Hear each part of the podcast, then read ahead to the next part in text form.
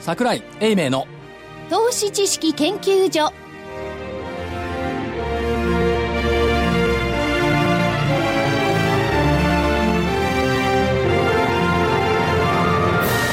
皆さんこんにちは。桜井明です。投資知識研究所のお時間がやってまいりました、はい。えー、さてここからは。いやそれそれはないそういう品のないね、はい。つなぎ方はしないでごめんなさい。ちゃんとせ格調の高い品のないものを真似をいたしまして、はい。はい。知性と許容でいこうかと思うんですよで品のなさをもうやめようかと。だって我々はこれいる時点で。無理だね。無理だね。そう考えてもどう考えてもえ知性と許容ーはい。会場じゃ会場じゃない。スタジオには、はい。正木隊長。まさきです。こんにちは。よろしくお願いします。お願いします。そして福井主任研究員。福井です。よろしくお願いします。さてはい。木曜日、日経平均ピンピケなのねこれね。高値引きです金曜日に木曜日の日経平均聞いてもしょうがないけど。まあね。そうですね。まあ明日がどうなってるのか明日これを聞いてる方のですね。あ今日になりますね金曜日ですからね放送はね。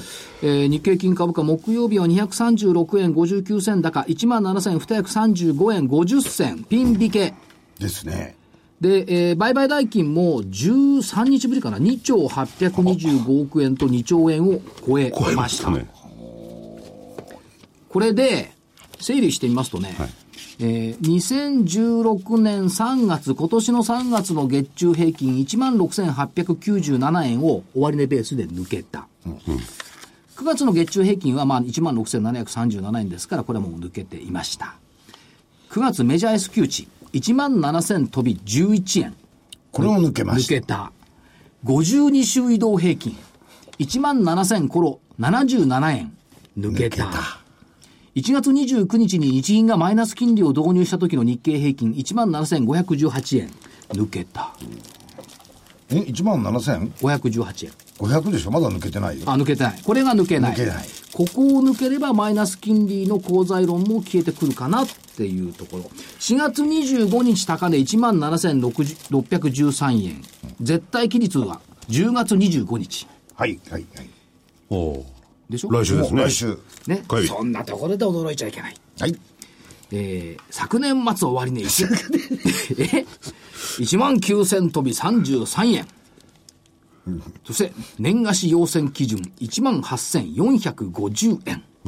うん。うん。もうなんか美味しいですか？食べて。いやいや全然これから食べようかなと思ってますはいというところで、まあ、やっぱり言いたいことはですね、ヒジュラ歴の新年になったら高いよね。高いね鼻で笑って聞いておられましたけど、皆さん。いや僕は笑ってなかったですよヒジュラ歴の新年ですよ。まあそれはそうとして、えーマイナス金利のところって、今日日本経済新聞を読んでいたんですが、アンケート載ってたじゃない？やってましたね市場関係者の。で、日銀の限界を見透かす市場っていう見出しだったんですけども、金利の加減がマイナス0.3%。この間一回作ってますよね、マイナス0.3%は。っていうかね、市場関係者とかエコノミスト40人にこれを調査したっていうことがすごい。で、調査を受けた方もすごい。で、これ笑っちゃうんですけど、全体の6割、結果として全体の6割はマイナス金利の深掘りを見込んでいるんですよ。で、その水準がマイナス0.2から0.3%なんで、限界がマイナス0.3って出てくる。なるほど総論でいくと。それはあのアナリスト銀行にいらっしゃる方じゃないんじゃないですか？わかんない。市場関係者や エコノミスト。でね、で、個別のコメント見ると、この結果と裏腹なんですよ。深掘りが実体経済にポジティブに効くか見通しにくい。市場の急速な混乱がない限り日銀は動かない。次に深掘りするのは経済にかなり大きなショックがかかる場合だ。だから、総論はマイナス0.3%なんだけど、格論は深掘りなしになってるような気がする。ですよねだって0.3でしょ？そう。深掘りしちゃってそう。だだから何なんだって。だってほら、あのー黒田さんもね、えー、量から質へのって言ってることになったら、金利で調整する。そう残された手は深掘りしかない。深掘りはやるだろう。しかし、いつやるか分かんないよっていう話ですよね。そう。っていうかね、ここ、ここを真剣に考えるエコノミストって何よっていう。いや、だでも、真剣に考えることは大事ですよ。いや、まあそうだけど、いや、これ真剣に考えた結果これなの？でご昨日だって新発10年国債商い不成立よ。これね、実況しながら思った。これ、端末間違ってんのかなですよね。だけどもう3分の1あれでしょ、300兆円ぐらい買っちゃったからもうないんだよね。ないんですよ。これ、担保に使ったりとか、いろんなものに使うから、これ以上は減らしようないでしょ。かうん、でかつ、マイナス金利だから長期保有のメリットないでしょ、で短期売買でも値幅が出ないから手が出せない、日に日に売買が細って商いなし、つまり、やっぱりマイナス金利は間違っているんだ。っていう結論を出すやつはどこにもいない、なんででしょうでも、とりあえずは今のところ、政策がですね、いわゆる金融政策以外があまり目立つものがないんで、金融政策だけで2%、2%。今度外しましたからね、何年なんて言わないですからね。いや、だけど、そうは100年かかって2%かもしれないですからね。そうはおっしゃいます。違う違う違うその裏側で、ガソリン上がってんだよね、120円台。そう、上がってますよ。ね、原油上がって上がるから。ってますね。で、円安になってきますよね。当然上がりますよね。上がりますねそうすると、実態何も変わらないのに、インフレ率だけが上がっていくという、この怖い状態が。そう、それも、なんていうんですかね、そういう庶民レベルに一番、あの、こう、しわ寄せが来るところだけわーっと上がっていくんですよね。それでも2%に固執するのかという。いや、でも原油価格が2%を阻んで要因で、ほら原油価格が上がってきて、これで2%だよって、黒田さんあたりはですね、にんまりしてるはずですね。いや、だから、それでいいのかっていうところの議論がないから不毛じゃないのっつってる。まあもちろんそうですね。でしょ？うん。で、おそれ、それほどまでには、まあ一般庶民の賃金は伸びてないですからね。そう。そこで、この、なんつうの？市場関係者とかエコノミストというのを、このアンケートを見て思いついた、思いついた、思い浮かんだのが、い立派なこと言ってくださいよ。いつも浮かぶのが出たのよ。質問その1、はい。経済学者はなぜいるのか。それは経済学者だって、えー、子供を養い、親の看護をしですね、お金がなく困るんですよ。まあ、それもいい答えかもしれない。それは、はい彼らに当たらない予測をさせることで、天気予報って結構当たるじゃないかと思い込む一般人を増やすため。なるほど。2番目。はい。無人島に、物理学者、科学者、経済学者の3人が流れ着いた。食用の詰まった缶詰はあるが缶切りがない。物理学者、缶詰を高いところから落下させて開けようと言った。科学者、缶詰を火にかけて熱で膨張させて開けようと言った。経済学者は何と言ったでしょう？物理学者は高いだろから経済的にどの開けるためにはどういう理由を持ってくるのか今考えてたんですよ。経済学者、はいここに缶切りがあると仮定しよう。あ、なるほど。そして最後。はい。経済学の期末のテストは毎年同じだけれど、正解は毎年変わる。でも、最近そういう、例えばノーベル経済学賞、今回はちょっと違いましたけれども、はい契今まで取ってるね、あの、経済学賞っていうのは、そういう細々したことやってないですよ。そう、世の中どうあるべきかとかね、選挙時みたいなことを、立派なことをやられてる経済学者いらっしゃるんだから。答えがはい2つあっても、ノーベル賞を取れるのが経済学者。そうですね。そうだ、物理とか科学は、将来破綻がファンドしても、ファンドが破綻しても、はい。経済学賞を取れるのがノーベル賞。じゃあ株式の評論家、その日のうちに何ばっかり答えを変えてもいいのが、評論家？お言葉ではございます。私、趣旨一貫して、はい日経225の見通しは、この5年間、したといったことはございません。それをね、一人からバカって言うんですよ。本当にね。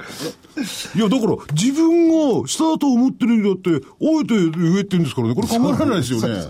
そう。それ理屈をつけてる。いや、言い続けるところに真理がある。ああ、そういうことか。あ、そういうことで言われるとね、えっ、とね、よく感じることがあるんです。え皆さんどう思われますかね？株価が大きく変動した日の昼下がり。はい。まあ、特にね、ブラックマンデーの時、まあ、まあ、ちょうどね、20日でブラックマンデーのところ来てますけども、ブラックマンデーとかリーマンショックの時のように、金融市場が原因で大幅に下落した日。金融市場自体のね。うん。そういう時、例えば日経平均1000円安とかいう時あるじゃない。ありますね。そういった時の昼下がり、外に出た時、私は何を感じるか。誰もね、そんなことに全く関係なく日常性保ってんだよね。そりゃそうでしょ。いや、そりゃそうなんだよ、しかもね、大体下がるの秋だから、真っ青なのよ。で、鳩が飛んでんの。空はね何もなかったように。カラスも飛んでんの。木曜日の空みたいですね。そう、そうするとね、つまり金融市場のこの動きっていうのはすごい狭い世界の話で、日経金が暴落しようと個別株がストップしようと、一般社会にそんなこと関係ないんだなって、株が上がろうと下がろうと世界は流れていくなって、この虚無的な発想にとらわれるんだよ。いや、それはよくないですよ。例えばね、それはその日でしょ、それから何日か何週間か経ってください。みんなアメリカなんか小さな箱を持って、警備員に追い出されるんですよ。そっちの方行くわけ。えいやでも、怖いでもねそその時警備員に追い出された人たちは大変だ大変だと思ってたと思うんだよね。その一点の曇りもなく空眺めてないと思う。あ、そうか、下か。見てますよ。だから、これが現実なんじゃない？やっぱり普通の人たちにとって日常性の継続こそ一番大事であって。もちろんそうですね。はい。ね。日経平均1000円安だから何？みたいなところがあるじゃん。で、我々だけなんかこう、なんか虚しい気持ちで青空眺める。そっと手を見る、空を見る。それだから、我々はそれを一つの仕事としてるから、なりわいだからですよ。まあだからそれは業界人の宿命。いや、でも実際に例えば持ってる方とかそういう方はね、大変ですよなんと来たら大変ですよ、やっぱり。そうなんだからそう思うのに、世間はね、何もないかのように ずっと動いてることがいっつも不思議だったの。ええ。ええ。いや、それ別に、そんなもんですよ。あそう、え感じない？そういうの。感じなくはないけども、あのー逆に、いつ頃になったら、このお状況から脱出できるのかなと。そっちを考えますよね。なるほどね。内部要因の時は特にね、ええ経済が破綻しちゃうとかなんとかっていうんじゃないんで、まあでもね、まあ木曜日ピン引け。よかったですね。えよかったですね。まあ、これをお聞きの金曜日にはどうなっているのか。もっと上に行ってるのか。金曜日って何日？え ?21 日。20明日です。明日ってつまり、この放送は事前に撮ってますから。10.21ってあったね、昔。ありましたね。新宿駅で貨物列車がひっくり返したね。うんひっくり返ってましたねあの、学生さんたちが。学生さんのはいあれ、昭和40何年か忘れたけど、ええ国際反戦で。そう。僕のお高校の時の先生がですね、言って電ましたね。その当時その話を授業中ずっとしてて。俺俺を電車を倒してきた。お前らも倒してて燃えてたよね。ね。そうですか。はいということで、まあ、あ青空をおめでた一日でございますが、はいえー将来を見据えた企業に今日は来ていただいております。ね、ある時の日本は良かったじゃないですけれども、今は日本どうなってるか分かんないけれどもね。将来を見据えた企業っていうかね、やっぱり、海外に独立してるそう。すごいですねこ。れアジアを見据えた企業の話をずっと聞いていきたいなと思います。それでは、鹿野さんから紹介していただきましょう。はい。よろしくお願いします。本日のお客様はベトナムからお越しいただきましたかかず翔吾さんですよろしくお願いいたしますこんにちは。よろしくお願いします。普通ここで会社名を申し上げるんですけれども、2つあるということでねしかも海外だということで、はいえーご紹介からお願いしてよろしいですか、はいえー、2つの会社が私がやってる会社で、1つはですね、サイゴンツーリストランスポートという会社で、ホーチミン市取引所で、ホーチミン取引所で上場しております。はいで、もう1つは PGT ホールディングスといいまして、ハノイ取引所に両社とも上場しております。まずじゃあ、サイゴンツーイストトランスポート株式会社はいのお話から聞きたいんですが、はいどんなことをされておられるんでしょう、まあ、サイゴンだからベトナムとはよくわかりました。そうですね。ツーリスト旅行会社、はい。サイゴンツーリストトランスポートはですね、もともと国営のサイゴンツーリストというですね、まだ100%まだこ国の会社の子会社でした。はい。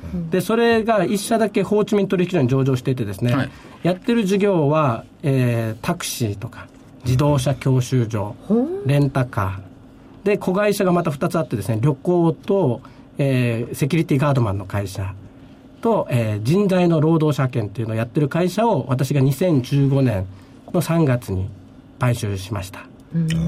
買収されましたか。社長お金持ちなんですね。いや、そういうわけではないんですけども、もう一つの PGT ホールディングス、こちらはどんな業用なんですか、えー PGT ホールディングスもですね、ペトロリメックスというガスのですね、最大手の国営会社のまたこれも子会社で、ハノイ取引所に上場しておりましてはい、もともとタクシーをやってた会社です。ロゴもまだタクシーの、彼らのロゴを使ってるんですけども。はい。で、えーと本当そのタクシーでロゴに入ってる。ね。いいタクシーってなってます。よはい。私がですね、買収する時の2015年にはですね、もうすでに彼らはタクシーを全台売って、はい。もう全部キャッシュにして解散するところを買収しました。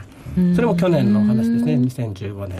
ということは、2つの企業がベトナム市場に上場しているということですか、です。でも社長ですね、ベトナムはいいんですけども、すごい憧れるんですが、社長のお名前拝見していると、かかず社長って沖縄出身ですか？沖縄なんですよ。だからちょっとな変わってる名前なので、言葉で言うと、カズさんなのか、かを噛んでるのかと思われたりですね。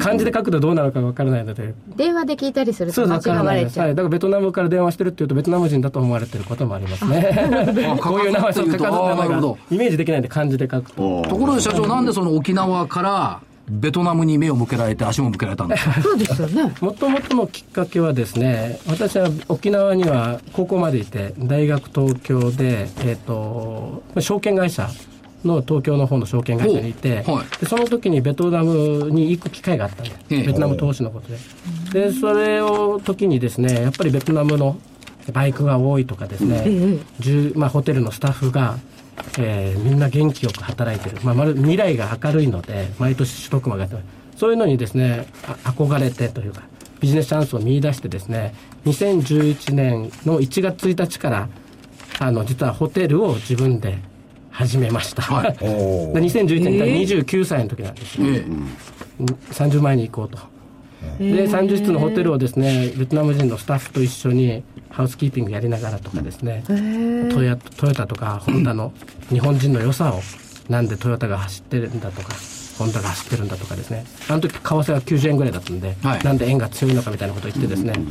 で日本人とやったらいいんだよっていうことで、まあ、なんとかベトナム人を鼓舞しながらですね一緒にマネージして、えー累計8棟ぐらいまでホテルはやったっていうのが経緯ですね。えそしていろいろな企業を、まあ、言ってみれば M&A を。そうですね、基していったと本的にはダメ、まあ、オーナーさんが、土地のオーナーさんがホテルやったら儲かると思ってやってたものを、はいえーやっぱうまくいかなかったので、誰かに貸したいという案件を探してですね、借りて、一括で借り上げっていうやり方ですね。で、まあ、やっていったと。ただ問題はですね、名義が日本人ではできないというところもあったので、やっぱり私の夢としては上場したいとかですね、そういう気持ちがあった中で、名義借りだとですね、やっぱりどんなにうまくいってると言っても、やっぱりなかなか信用がついてこなかったりとか、っていうところがあって、じゃあ上場会社だったら外国人で持てるっていうところから始まったはい。経緯ですね。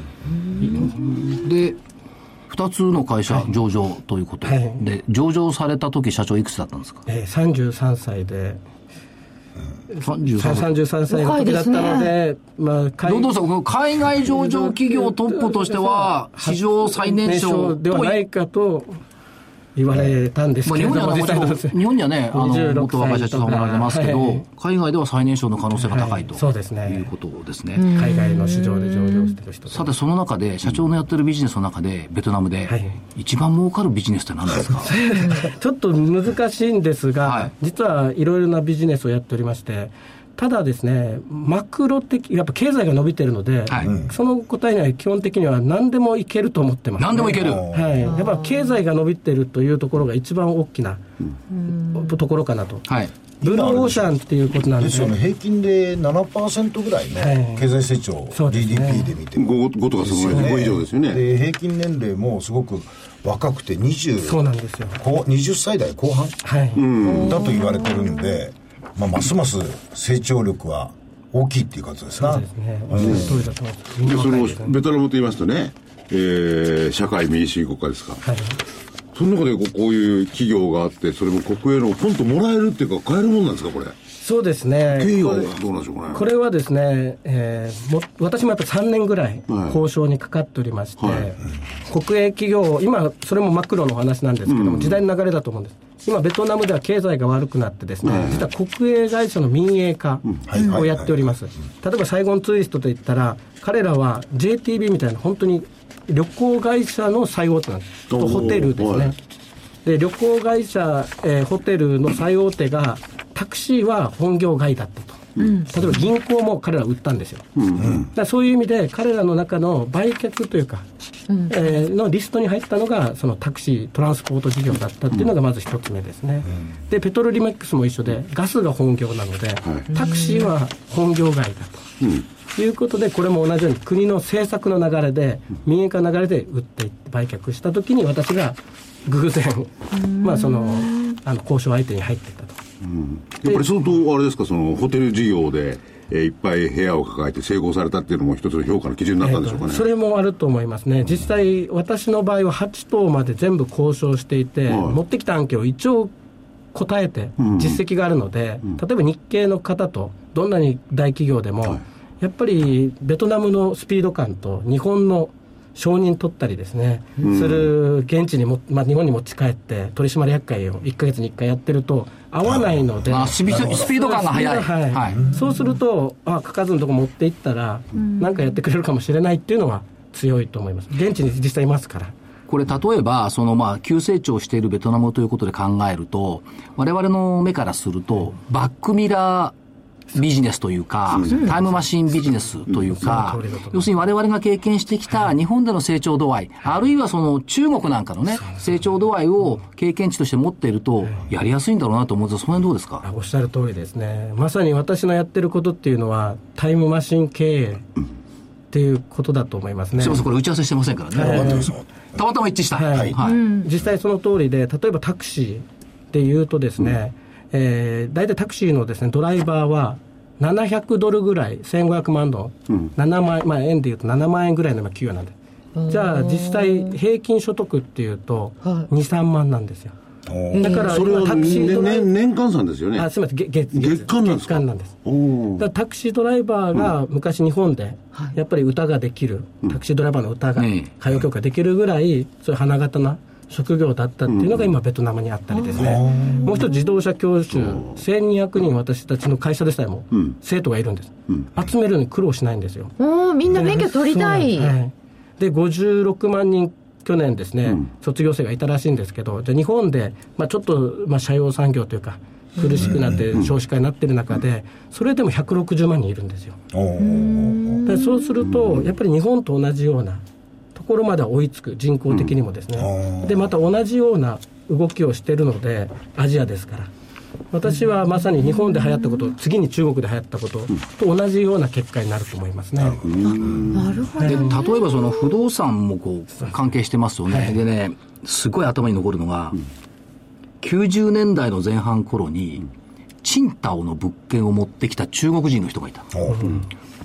こんなさら地にそんなもんできるの？って言って20年したら、とんでもないことになってたの。っていうタイムマシンになる可能性があるってことですね。おっしゃる通りだと思いますね。中国と一緒だと思います、ね。正木さん経験ない？ああの20、90年代前半の中国って、チンタオにしたって北京にしたって、嘘だろ、こんななるわけないだろうと思っていたのが、上海もそうですよね。ボーボーの荒れ地だったんですよ。今や上海って言ってるけど、なんもな、まあまあ、旧疎開地はあったけど、周りのところなんて、ここに高層ビルなんかできるわけないよねっていう人になっちゃったの。そういうイメージですか、ベトナム。まさにそうだと思いますね。で、さらに、ただ、そんな郊外に行かなくても、まだ余力があるというんですか。チャンスが中心でもあるんです、まだ。ああ、空いてるとこそうです、ろもある。空いてる。まあちょっと1区だとないんですけども、隣の3区とか4区とか、7区とかっていうところになってもまだ行けますので。中心から、もう本当にまあほど近いと30ころに。分以内とかですね。うーん。バックミラー。そうですね。まさに本当にその通りだと思いますね。人口は増えてますし、中心に集まってきて。はい。やっぱりベトナムっていうのは社長沖縄から行かれてみて、まあ学校東京出られて行かれてみて、東京で働いて、魅力ある場所ですか？そうですね。私はですね、これベトナムじゃなかったら失敗したなっていうのも一つあると思いますね。はい。で、一つ、やっぱりですね、えー人口が若いっていうのも、はいまあ、ありますし、えーまた面積、その国土も日本と一緒だという、まあ、これは心の持ちようなんですけど、そういうその 安心感っていうと、日本と同じようになるだろうっていう、自分への刷り込みなんですけども、でやっぱり私もベトナムだけ行ったわけじゃなくてですね、ミャンマー、カンボジア、えーフィリピン、韓国とかも、いろいろこの5年間、ベトナムに行った後にですね、同じモデルでできないかって言ったんですが、やっぱりにベトナムほどですね、ちょっとやっぱり性格とか、交渉の仕方もですね、合わなかったっていうのは現実です。あのやっぱりベトナム人で、まあ、日本だとですね怒って交渉するとか、叩いてなんかボンとやったりとかですね足蹴ったりとかというような交渉ってあんまりないと思うんですけども、やっぱ他の国に行くとやっぱ上から目線で新興国なんで、もう売り手売り手の方が強いっていうようなところから入っちゃうので、やっぱそこはちょっと合わなかったっていう自分にもですね。ベトナムの方々はどうベトナムの方はですね、やっぱり本音をですね、あんまり言わない、日本ちょっと似てるんですよ。同じこと前回決めたのに、今回もあれもっと安くなってなかったのかみたいなのとかですね。まあいろんな方はねいらっしゃるでしょうけどね。まあ時間はかかるんですけども、日本人としてはやりやすいのかな。なるほど、なんかすごく勤勉で、はい。あの識字率っていうんですか、ああそれも非常に高くて、そういうことでは日本のその教育レベルはい。に近いものがあって、人口も確か、えーと1億弱ですよね、そうですまだね、もう1億近くぐらいまで伸びている、まあ、平均年齢も20代、ですよね。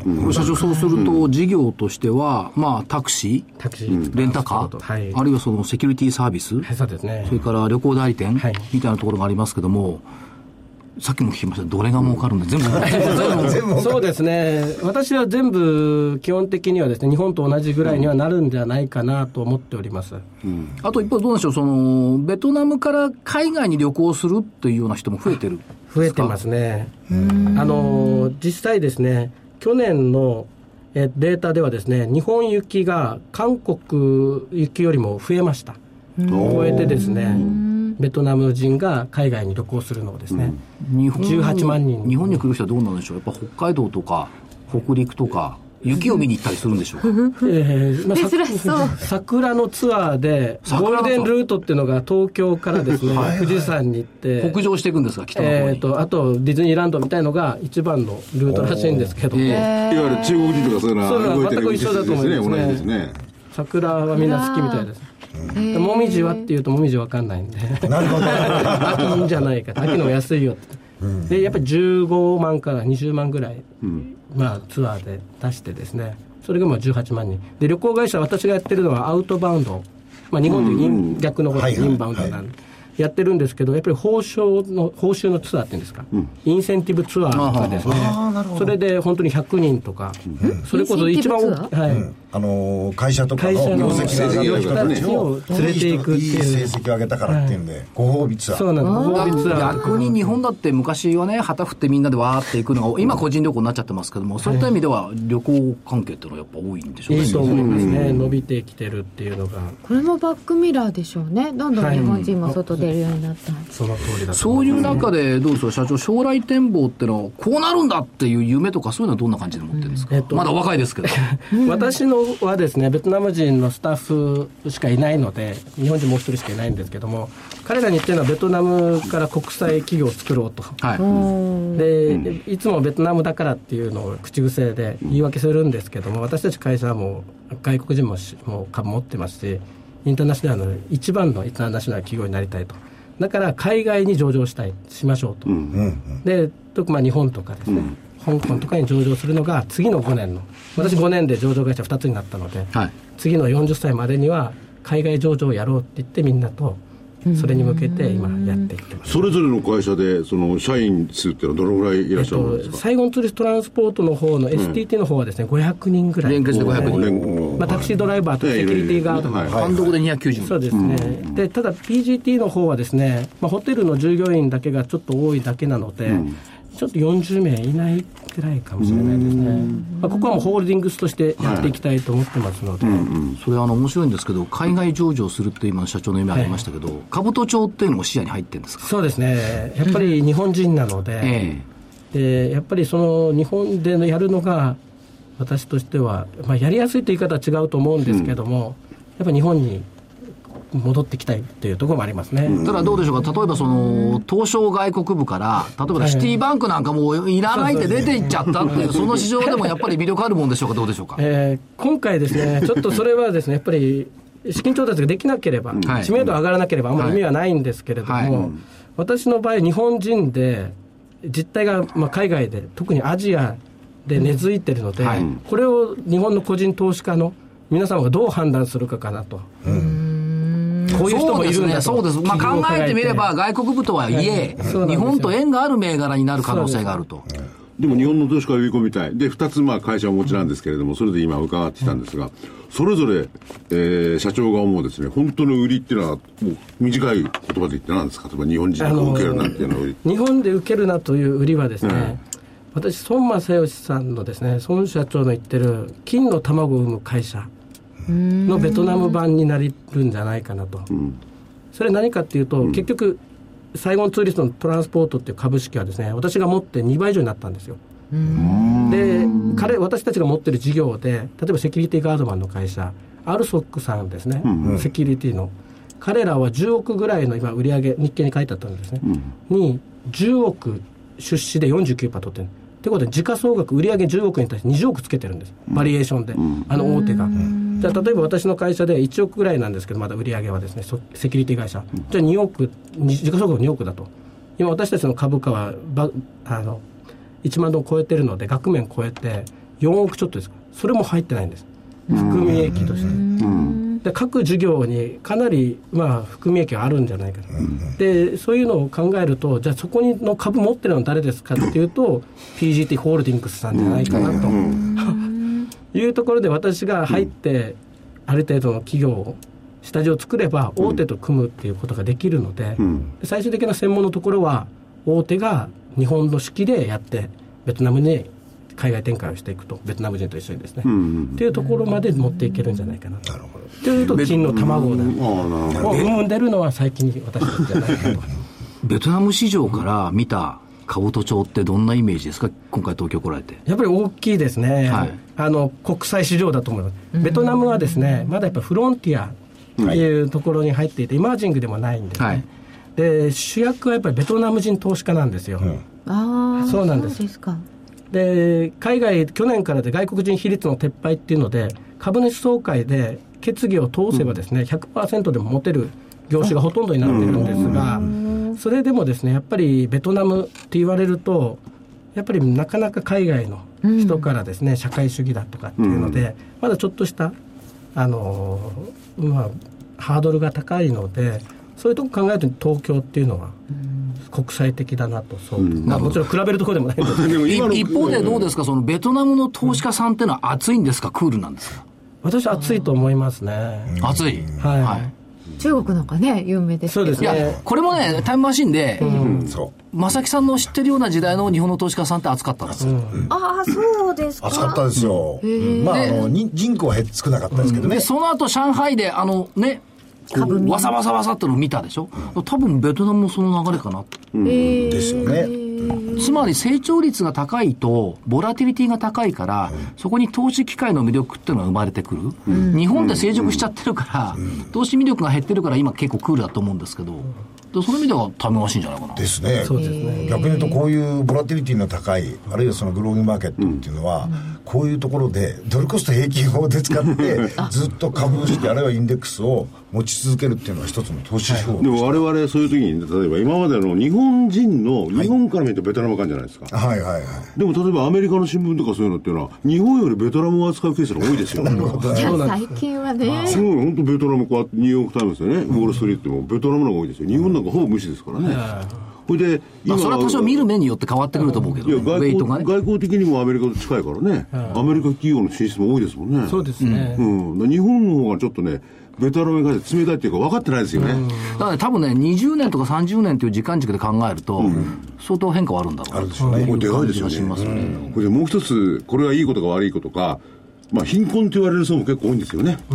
その人たちがね、上がってくればね、そうですね。その人たちがまた結構な層なんですよね。中間層中間層が。中間層、下の層、中間層がないんだよ、むしろ。あ今はね。だからそれは昭和20年以降のね、日本考えたって、日本。も3世代変われば変わるよ。3世代。だから、すごいそういう意味で言えば、まあ、社長がそれを見たんでしょうけれども、成長能力ってでかいんですよね。そうですね。まマクロで見ると。MSCI でフロンティア市場かららエエママージングに変わると、まあ、海外の機関投資家の投資で、できるでその時多分ね、中国が先進国に入って抜けるんだろうな、エマージングから。そのステージ、次のステージ。うんで、我々それはちょっと困るよって言ってるわけよ。資金配分が変わってくるから。それしょうがない、入れたく時じゃない。時代の流れですから、もうこれは。社長、話があるんですが、はい。ベトナム成長すると思うんですよ。はい僕は投資をできるんですか？できます。どうやってやるの？これ日本からでも投資できるようになってるんですよねもう。なってますね。お制度がだいぶ改善されてますよね。うん。まあ、本当にその通り私も実際証券会社に口座を開けて株式を持ってますので、その証券会社っていうのは日本の証券会社なんですか、えっとベトナムにある証券会社えそれめんどくさいじゃないですか、すね。本人がこうやって。なんか、今度は簡単な方法ないで日すか？本の証券会社からベトナムの取引ができるようになりますよね。で武蔵証券さんはい。が来月からやる予定でですね個別株を。おお。ベベトナムの個別株を。そうですね。武蔵証券さんで開けてでそこで注文することができると。あ、全部日本語できるな日本語で。でああ、ベトナム語 使わなくていいんだ。英語いらないんだ。で、まあ、その手続きもそうですし、やっぱり口座開設が早いっていうのも一つですし、安心だとは思うんです。向こうに行って、結局どうなって、どうやって引きを出せばいいのかとかっていう手間もないですし、税金の部分とかですね。でそういう意味ではですね、私はお勧めして、で、私の銘柄、ハノイ市場だと、取り扱ってくれてない、あの、日本の証券会社さんもございますので、はい。そういう意味で武蔵証券さんので、ハノイも網羅して、まあ、何でも株式が買えるようになるのは、私にとってはすごく大きな。今、ホーチミンとハノイと2つあるわけですか、コーチミン市場が。市場とハノイ市場が2つありますね。これ大体10分の、10倍10倍ぐらいがう。ある規模の。ホーチミンが大きいホーチミンの方が大大きい。ただこれ合併する予定ですので、そうするとまたエマージングに近づくんじゃないかなと。まあ東京だったら、日本だってほら、東京、今大阪、札幌、京都とたくさんあったんだから、そうですねそういうふうなもんそれを一つにして力を入れようとしてますので、まあ、本当に社会主義ですけど資本経済っていうのが生きてる。で特に上場会社になればですね本当にマーケットのルールで生きてますので、あの、ドイモイっていう改革策もね、中国と同じようにこう進めてきたけど失敗したりとか成功したりとか、でもなかなかうまくいってますよね。そうなんですよ、うん。ベトナムはですね向こうにいるとやっぱ実感するのは、経済は発展してきてですね、車の台数とか、高層ビルの数とかですね、全然違うこと聞きますけど、沖縄とベトナムと暮らしやすさはどっちが上ですか？出たよね。そそうれは生まれ育ったところとまたいろいろありますでしょいうやーでも基地の数なんか多いと困るしな。実際どうですか？温度とか、沖縄にそんなにいないので、あそうかそうか。ベトナムにしかいないんですけど、東京と比べると？やっぱり物はこっちの方がありますからね。いや、もちろんそれはそうなんですいや、けど。でもそういう比べ方、やっぱりそれぞれいいところあるんだから。嫌なところもあるし。ただあの、他の国に比べるとですね、あの例えば夜10時に女の子がバイクではい帰宅するっていうのは、アジアでは珍しいんじゃないかなと。安全安全日本と同じようなもんだ。そうですね、歩いて、まあ、まああんまり歩くのを推奨してるわけじゃないですけど、ひったくりさえ気をつければですね、そういう意味では安全性は社会主義もあの部分はあるからか分かんないですけど、すごくでいいと思いますね。あとはコンビニも相当今増えてますので、もう中心のところに行けば本当に夜でも何でも買えるとか。で停電も少なくなってますし、はいはいはい。インフラはすごく整っていますね、だから駐在員さんとかは、向こうでは結構世界的にいい暮らしをしてるっていうふうに。そうですただ、えまあ、フロンティアですから、カテゴリーはフロンティアなんですけど、生活するものに対しては事足りないので、これさ、ば番組でうかつなことを言うとさ、実現するから怖いんだけどさ。昔のこと言わない方がいいですよ。言わない方がいいよ。言わない方がいいです。いやだって言うこと分かるんだから。わかるかこの間なんかさ、朝の7時15分から朝活やろうって言ったら実現しちゃったじゃない。そう。実現しちゃったっていうのは、なんか後後で後悔したじゃない。言わなきゃよかった。後悔してるんですか？だど、どこにあ、社長ね、い。いですか？兜町の証券会館でですよ。朝の7時15分から8時まで。勉強会やるんですよ。朝7時15分。これベトナム人なら来ます？なんでそベこでトナム人は朝早いですからね、やばい私7時30分からですよ、修修行が。終わ終わりは？終わりは？終わり4時半ですね、国営会社だったんで、ちょっと4時半ってまだ明るいでしょ？4時半明るいです、ね、終わった後みんな何するんですか？えっ、と、みんなやっぱり学校に行ってる人もいますし、え、終わった後に？はい、まあ家族がある人は。家族で。えじゃあ、じゃあベトナムで朝活やろうか。はい。またそういうこと言わないようにそれなら なかったことにして。なかったことにします。朝活は本当にあります、兜町ではね。朝朝活やるんですよ。朝活はやる。警備サービスとか、海外への人材派遣なんかもあるんですねあの実は人材実務研修生とかって言って、日本でも3年間とか、はいあの研修目的であの海外から入れるっていうので、まあ、ちょっと悪いニュースも最近出てるらしいんですけど、私はですねこのビジネスはあのいいと思っていてですね、まだやってないです。実は日本に送ってないんですけども私が買収するまでマレーシアには送ってたらしいんです、で実際私の雇ってるスタッフとかですね日本語が喋れる子とかでも、研修生出身だった子とかは、やっぱモラルがもうベトナムと変わってきているので、綺麗にするとかですね、挨拶するとか、すべてがやっぱり日本を知って、働いたとか言葉がっていうよりも、文化を、先進国の文化をやっぱり体験した人っていうのは、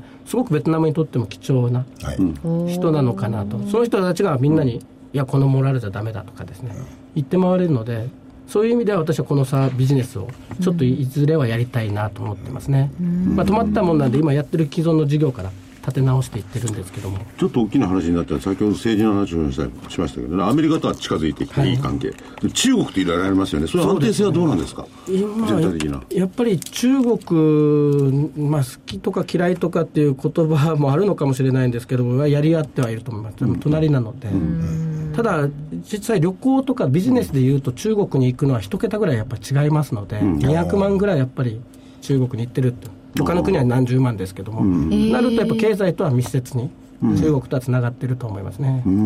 それはだって三国志の時代からさ、出てくんだから、関係としては。だって、越なんていうのはベトナムの王朝ですからね、中国の。うんそうですね。歴史が深い。ただ、日本がですねやっぱり存在感が出せる国でもあるので、はい。例えばこの国別で言って、はい。同じ交渉の場合に立ったらですね、日本人が勝つ可能性は私はあると思いますね。同じ条件だけで言って、何人だけで判断するんであれば、多分私は、私それだけでやっぱやってきたんで。でも、ベトナムはアメリカが勝ってますからね。あとどうですか、あの日系企業がね、そのメーカー含めて行ってると思うんですよ、製造現場として。このあたりの今後の展開っていうのはどんなやっぱ増えていってると思いますね、とっても。でも今でもジェットローの1位にハノイ、ホーチミンですからね。そこはもう変わらず、でそういう意味で給与とかの水準も、やっぱ他の国よりは質が良くて、やっぱりあの、まあまだ安いですよね。リーズナブルというか、その見合ったものなんじゃないか。なと。あるメーカーさんがね、その東南アジア進出するのに、都市部に行くとね、引き抜かれちゃうから、1, 一時間以上経つようなところ、誰も来ないようなところに行って工場建てたとかいう話も、今どうなんですか、そんな、そのテクニックはありかもしれないです。ありかもしれないですか？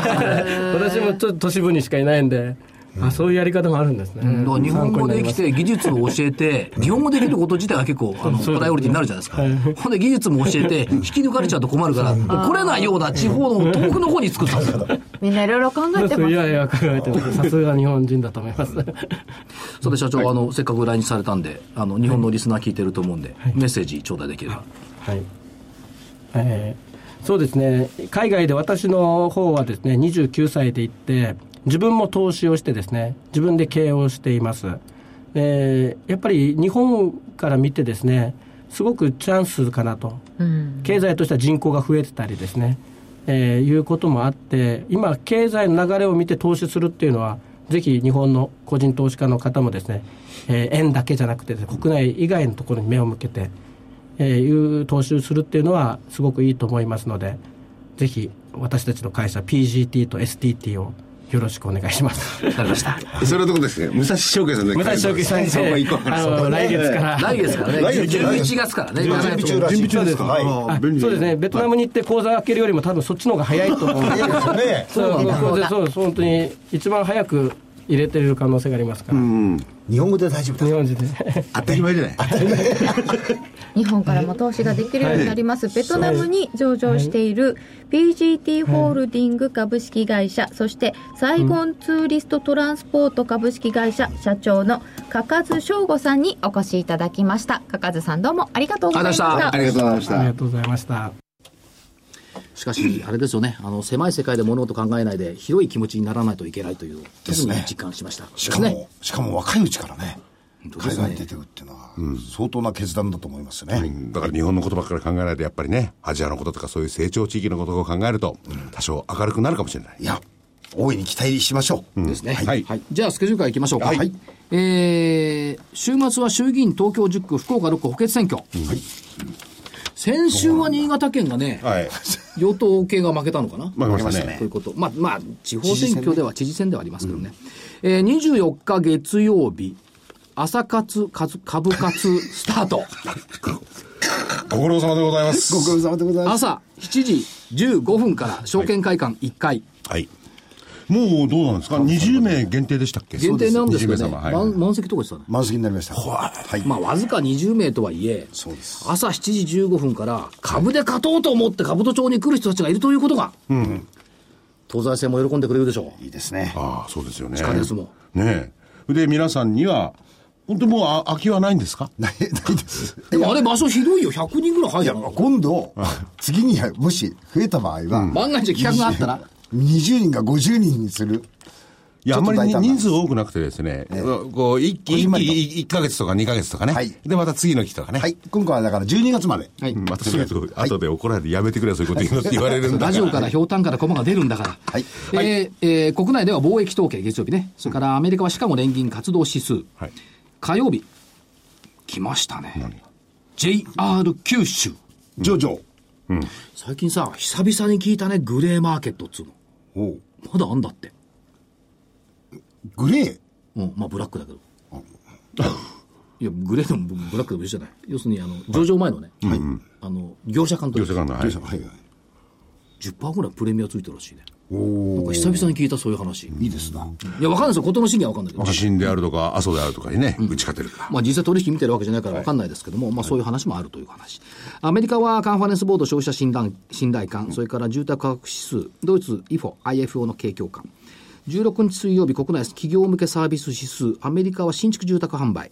27日木曜日、アメリカ耐久財受注と、ドイツ銀の決算なんだね。そうですよ。うん、27日ね。から28日が失業率家計調査消費者物価、アメリカ7月の GDP 速報値。まあ今週中国の GDP が予想通り通過した。アメリカが来週の金曜日を、中国は19日に発表。あの広いアメリカが28日に発表。いかに中国の GDP が素晴らしいか、あるいは信用できないか。いや、でも、そ体制がすぐに集めやすいからだけの話かもしれませんよ。なるほどね。ということでありますね。はいでもね、えあの、大化け、大化け、大幅高の得意日って今月全部上がってんね。え。あ4日、投資の日、から、えー14日、それから20日あ。はい。と全部お大幅高。次28日。で、週間予想はどうだったんですか？今回は。予想でございますか、はい。当たってるでしょ、こんだけ広いんだから、ワイドに。えー、下が16694、はい上が17613、当たってます。微妙に今週は上変えといた。え、一一えー上が17、六6か、まだまだありますね。え来週も一緒。加減16722。でもこれは、あ一緒じゃないのか。16722は25日線。上限17613。4月25日の高値。だから5月のあのショックを超えるだろうって、まあ先週も思ったんだけど。所長、はい。下は17には乗らないんですか、まだ？下？下。下ね、ちょうどいい。16いくつ違う違う違う。ちょうどいい水準がなかったの。あなかったのなんか意図を感じるないわざわざ25日線なんて古いものを持ち出してきいや、ないのよ。て。はい。じゃあいいよ。別に1万7000円でもいいんだけど、その、キリのいい数字ってなんか怠けたように見えるじゃない。そうだね。1円単位まで出すの？がこの番組の特徴だから。ないのよ。でもなんか妙にやっぱり広がっちゃいますよね、最近ね。レンジが。もうしょうがないですよ、ということで、これで10月月足陽線になってきて、はい。で、来週28日がまた株高の得意日として、そうするんであれば、はいいいんじゃないですかって言ったところです。28日ってちょうど最終ですよ。そうですよ、その後。うん。まあ31、まあそうですね。31日は月曜日ある30月曜日ありますね。はい。あ、10月はね。はいお知らせいきましょう。はい。えー、今日21日金曜日、桜井英明の銘柄バトル11月号、えー英明所長のですね、相場の、おそう、銘柄の DVD です。10、11月相場は、年末相場前の波乱あり、上への波乱も波乱です。えー波乱局面こそ、ストップ高、銘柄、乱舞の時、仕込みの時、短期狙いの英明厳選材料株ベストバイということですね。短期狙い。ベスト、な？ベストバイ。ベストバイ？ええそういう会社もあったな、ベストバイ ありましたね。ありましたえー価格8640円、送料別途いただきます。お求めの電話番号、東京03-3595-4730、東京03-3595-4730です。ね。えーということで、今日もお楽しみいただきました。ありがとうございます。はい。じゃあ、失礼いたします。お願いします。